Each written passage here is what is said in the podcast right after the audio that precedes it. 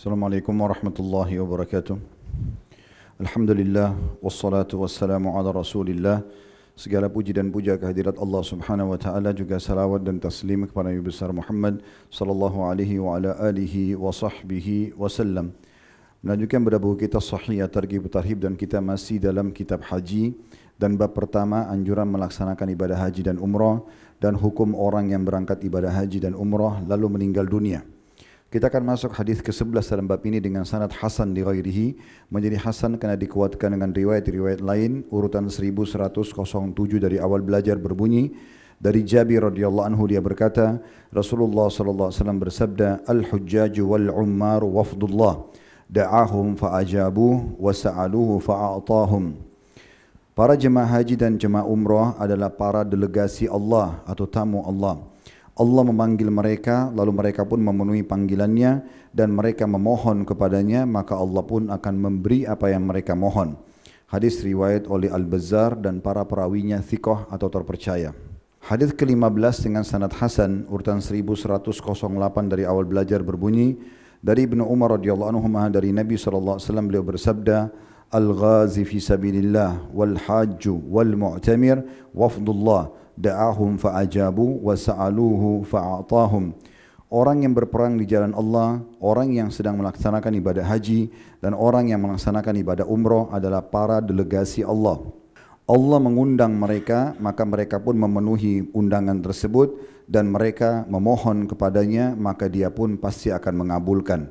Diriwayatkan oleh Ibnu Majah dan lafadznya milik Ibnu Majah milik Ibnu Majah dan juga diriwayatkan oleh Ibnu Hibban dalam sahihnya dan keduanya bersumber dari riwayat Ibran Imran ibn Uyainah bin Atha bin As-Sa'ib. Hadis yang ke-16 dengan sanad sahih urutan 1109 dari awal belajar berbunyi diriwayatkan juga dari Abu Hurairah radhiyallahu anhu oleh Ibnu Khuzaimah dan Ibnu Hibban dalam sahih keduanya dan lafadznya berbunyi wafdullahi thalatha al-hajj wal mu'tarimu wal mu'tamiru wal ghazi delegasi Allah ada tiga orang yang haji, orang yang umrah dan orang yang sedang berperang di jalan Allah. Hanya saja Ibn Khuzaimah mendahulukan istilah Al-Ghazi atau orang yang sedang berperang. Riwayat ini atau tiga riwayat yang baru saja kita bacakan menjelaskan kepada kita yang pertama tentang tiga golongan yang akan menjadi uh, delegasi Allah Subhanahu wa taala. Maksud sini delegasi adalah orang-orang pilihan Allah Subhanahu wa taala. Mereka dipastikan akan mendapatkan ijabah doa. Apapun yang mereka minta akan Allah kasih selama permintaannya sesuai dengan hadis Nabi alaihi salatu wassalam yustajabu li ahadikum akan diterima doa seseorang dari kalian malam takun ithm selama bukan dosa wala qati'atur rahim dan juga memutus silaturahim wa ma lam yasta'jil selama tidak tergesa-gesa. Para sahabat bertanya wa kaifal istijal Bagaimana dimaksud dengan tergesa-gesa? Yaqulu kata Nabi SAW Yaqulu da'autu da'autu Dia mengatakan saya sudah berdoa Saya sudah berdoa Walam yustajabuli Sementara belum melihat hasilnya Fatarakat doa Lalu kemudian dia meninggalkan doa Jadi di sini orang-orang yang memohon kepada Allah Subhanahu Wa Taala ada yang langsung diijabah oleh Allah, ada juga yang diberikan tenggang waktu. Tapi khusus jemaah haji, jemaah umrah dan para mujahid ini akan diberikan porsi khusus untuk diterima ijabah doa mereka karena mereka adalah tamu-tamu Allah. Ini faedah pertama dari hadis. Faedah yang kedua, keutamaan haji dan umrah itu sendiri. Karena di sini disebutkan mereka sebagai delegasi Allah, siapapun yang menjawab haji dan umrah itu seruan untuk haji dan umrah sebagaimana Allah sebutkan dalam surah Al-Baqarah wa atimul hajja wal umrata lillah kerjakanlah ibadah haji dan umrah itu karena Allah. Kalau orang mengerjakan ini karena Allah, dia ingin mencari ridhonya, bukan untuk ria atau pamer, bukan juga karena hanya keadaan, situasi, testimoni, seremoni saja, maka betul-betul karena Allah dia ingin mengejar pahalanya, pastilah akan mendapatkan keutamaan yang sudah dijanjikan. Dan cukup banyak tentunya. Ini sudah hadis ke-14 sampai 16 Sebelumnya ada 15 hadis, semuanya bicara tentang keutamaan haji yang sudah kita tahu, diampuni dosanya, mendapatkan tiket ke surga kalau haji mabrur dan sekian banyak keutamaan yang sudah kita sampaikan. Jadi dia mereka-mereka ini adalah memiliki keutamaan tersendiri. Maka ada keutamaan haji dan umrah.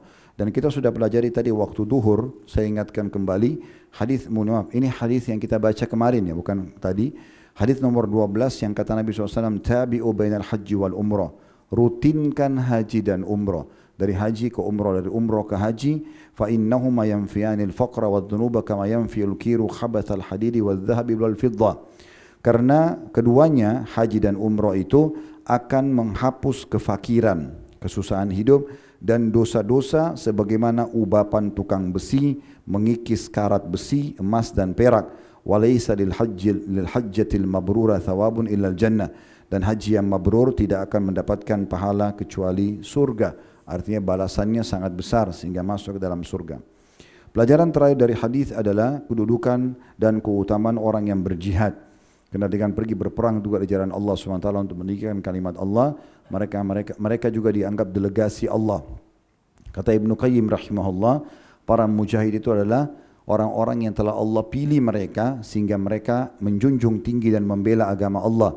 Dengan mereka lah musuh-musuh agama ini dihadapi dan akhirnya kaum muslimin terselamatkan dari mara bahaya.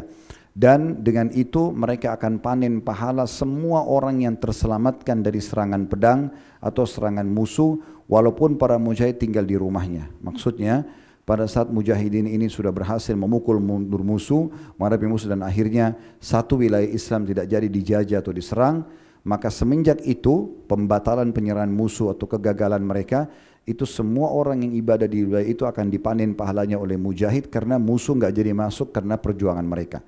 Walaupun mereka sudah tinggal di rumah mereka setelah sudah aman gitu. Nah itu termasuk keutamaan tersendiri tentunya. Jadi ini pahala yang besar. Dan juga pernah ditanyakan kepada Nabi SAW, Ya Rasulullah, ada enggak pahala yang bisa mengimbangi atau menyerupai pahala jihad? Kata Nabi SAW, kalian tidak akan bisa menemukannya.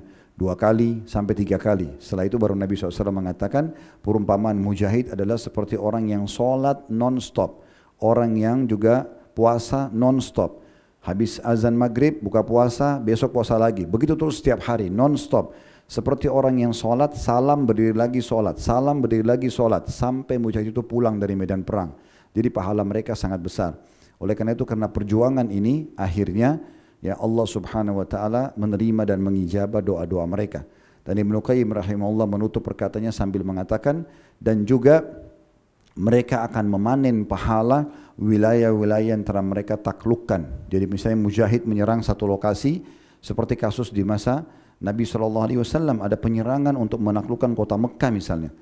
Nah semenjak kota Mekah takluk dari masa itu sampai kapanpun Mekah akan aman dan umat Islam ibadah maka Nabi SAW dengan 12 ribu pasukan beliau semua panen pahala orang-orang yang beribadah di Mekah baik yang penghuni di situ atau pendatangnya karena mereka yang telah membebaskan wilayah tersebut dari kekufuran.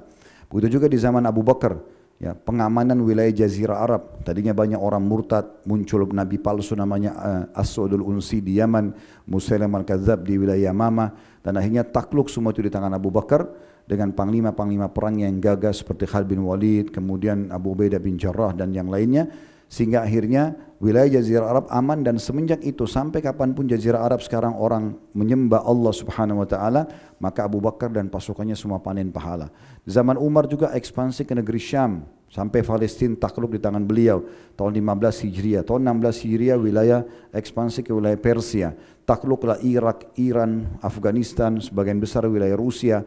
Kemudian tahun 20 takluklah Mesir maka semua itu wilayah-wilayah ini sampai hari ini banyak sekali umat Islam yang menyembah Allah.